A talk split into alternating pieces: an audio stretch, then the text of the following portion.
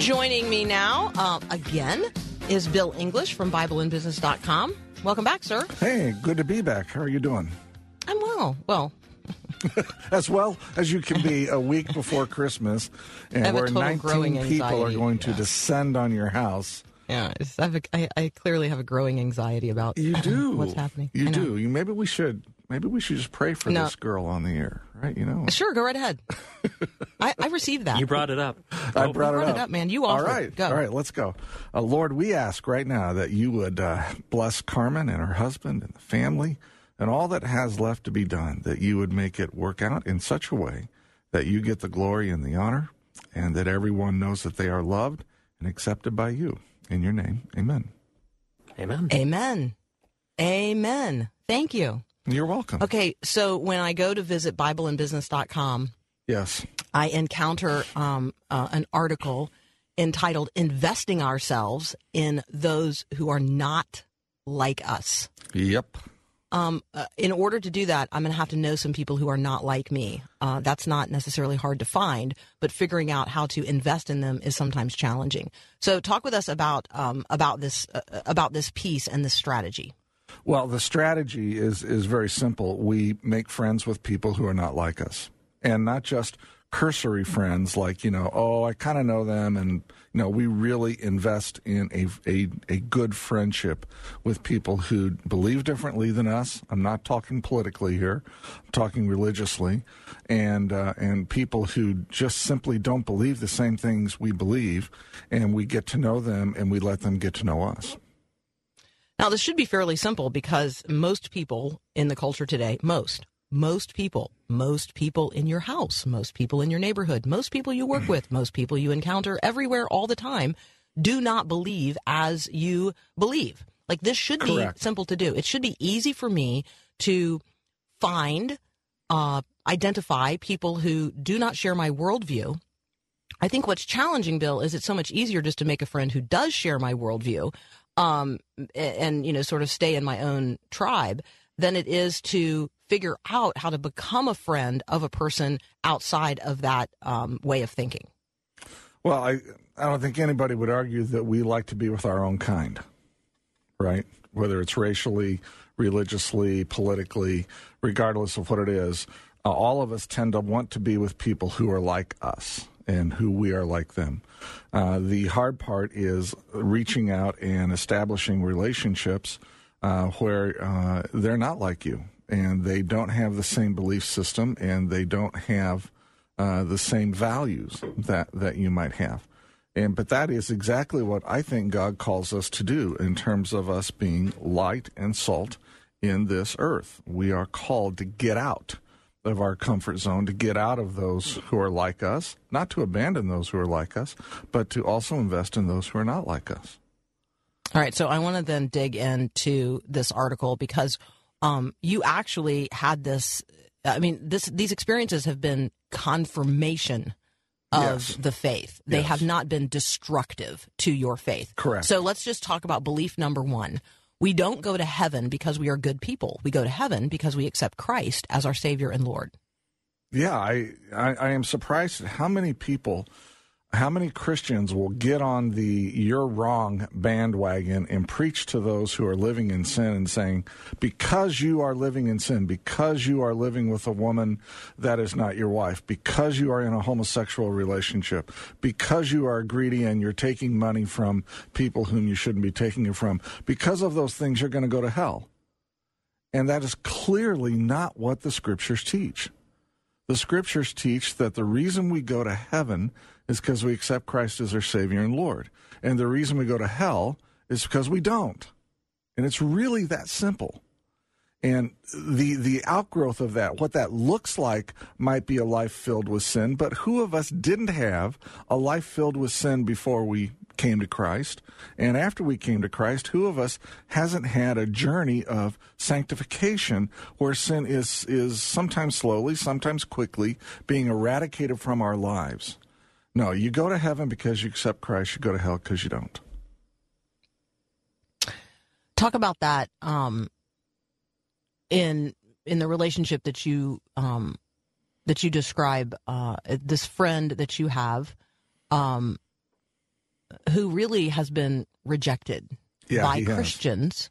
by Christians, mm-hmm. um, because of some choices that he has made in his life. Um, talk talk about that.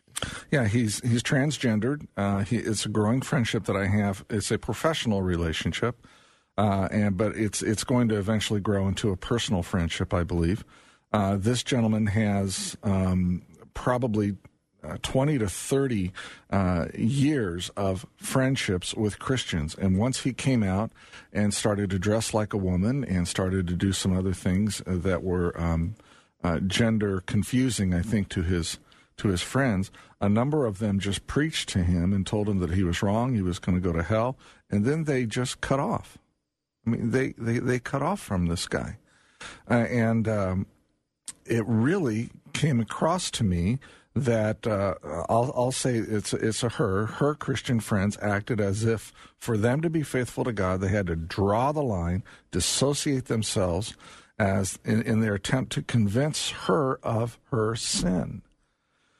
Now, her sin, I think, is a bridge too far for a lot of Christians to go. But at the same time, how in the world are how how is she going to receive that? How in the world is she going to come to Christ? Right. I mean, if we burn the bridge, we right, which is bridge. essentially what you're saying, like, right, okay, so she has crossed a bridge that uh, Christians would absolutely recognize as a, a, a deep act of confusion, acting on a deep confusion. At a minimum. Um, yeah, at a minimum, to, to be living now as something that is not God's best. Let's just describe it that way. Right. And that's where that's the way she's currently living. And for Christians to then burn the bridge across which she would ever have to return, like, right? I mean, right. This, is, this doesn't make any sense. Right. And that's what I mean. I think that's what you're saying is that, you know, friendship um, has to be able to transcend the bad decisions my friends make. It does not mean that I um, affirm what they are doing. It does mean that I continue to offer my friendship. They know who I am. They know where I stand. They know it's unyielding. Um, but I ought to be, um, I, I ought to be an anchor to whom they can return, you know, if and when God so calls them and they so respond. Isn't it Romans two, after God has given them over to their sin, that it says that knowing that the kindness of God leads you to repentance? That's exactly right. You know, isn't yeah. isn't it the kindness and love that brings them back, not the preaching and the cutting off and the establishing of a moral boundary? Look, I'm not trying to say that there aren't moral boundaries. I'm not trying to say that we give up what we believe. But for heaven's sakes, if we cut off from those who are not like us, then we are not going to be salt and light, and we will never be effective in bringing uh, the lost to Jesus Christ. It just won't happen. All right, Bill English and I are going to continue this conversation in just a moment. The article is posted at Bible and Business dot com. It's entitled, Investing in Those Who Are Different Than Ourselves. We'll be right back. Oh.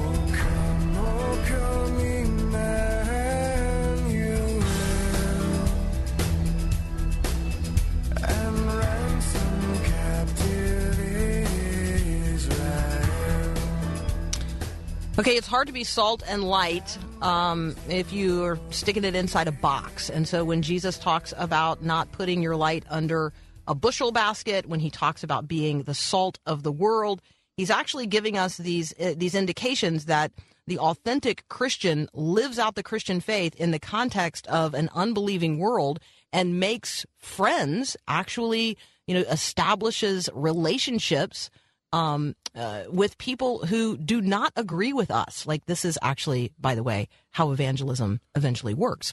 So how the word of God gets out into the world that he so loves through people like you and me. Talking now with Bill English about how we invest in those who are different than ourselves. Bill, let's pick up um, the conversation where we left it off. I-, I think that one of the great challenges we face is just, frankly, how hard it is to uh, to develop a real friendship with somebody who believes things that are just diametrically oppo- opposed to what we believe. It's hard to be in those kind of relationships because they are they get messy. You're going to have points, what I call clash points, in those friendships where you believe one thing, your friend believes something else, and there has to be some maturity there where you agree to disagree and you look past that so that you can have a friendship. One of my best friends on this face of this earth is a strong Catholic, and early on he and I agreed that the things that divide us are less than the things that unite us. And the thing, the one person that unites he and I is Jesus Christ. He believes in Christ. He believes that Christ has saved him from his sins. That's where his trust is. That's where my trust is. So the differences that that uh, uh, divide us, so to speak, or or between Christians and or evangelicals, anyways, and Catholics, uh, we decided to put those aside. And we can talk about them, but we talk about them in a way where we're educating each other in what we believe, but we're not trying to convince each other that the other is right. Instead, we focus on what unites us, and that has led to a very wonderful friendship, uh, and uh, I love this man dearly, and and uh, that's the way I handle that messiness, right? You have to be able to talk about it up front. So with my transgendered friend, at some point, we're going to have to talk about his transgenderedness, my straightness, and we're going to have to educate ourselves a little bit about that and look past that so that we can have a friendship. And, and at the most basic level, part of that is just not being afraid of that other person. Right. Um, and not being afraid that, you know, ugh, that's catching. Like, right? It's not catching. I mean, a, a foreign faith is not catching to me. Um, uh, a way of approaching life that is denigrating to the physical body is not, I mean, that's not catching. It's not, I don't have a temptation toward that. I'm not, um, there's nothing about that that I find attractive, into which I'm going to be drawn. Um, and so... Uh, on the flip side, I want the way that I'm wearing the faith. Um, I want the way that I am walking the faith out into the world to be a beautiful demonstration of the gospel, something that's winsome, something that other people would be attracted to. Like, you know, I don't really know that everybody wants to be my friend. I, I get that, because I think a lot of people would think that'd just be exhausting. Um, but um, but the truth of the matter is, there's nobody about whom I'm not interested, uh, uh, you know, about whose eternal Uh, life I'm not interested and desirous that they would be spending it where I'm going to be spending it, in the company of Jesus Christ. And so if that's my heart's desire, then it's not about me and how I'm different than the people who I encounter in the world and whatever their particular sin proclivity is, because I have mine too. Um, it's all about whether or not we're our eyes are fixed on Jesus, the pioneer and perfecter of the faith, if our hearts are set on heaven um, versus the things of this world. And so I think if we can get to some common ground points with other people, even people who with whom we share seemingly nothing other than, you know, physical space. Um, I mean, I, I don't know about you. I find it pretty easy to strike up conversations with total strangers, because we are inhabiting the same physical space at a certain point in time. And all I have to do is point something out that we're both sharing and say, you know, and, and use that as the common ground upon which the conversation can start. You know, you're more of an extrovert than I am. I have a little bit harder time on that point. But but, so, but your so point I'm is actually, well taken. Your your, so, your your point is well taken. Well, and I'm actually an introvert. It's exhausting for me, but I'm committed to doing it. Oh my. Yeah. Oh my. I'm committed to do, I'm just committed to doing it. Look, um, the reason Jesus was able to sit with sinners and have dinner with them is because he was a likable guy, and because he was able to look past their sin and saw into their hearts and was able to love them where they were. And that's what we need to do with people who are not like us. Amen. I like point number four.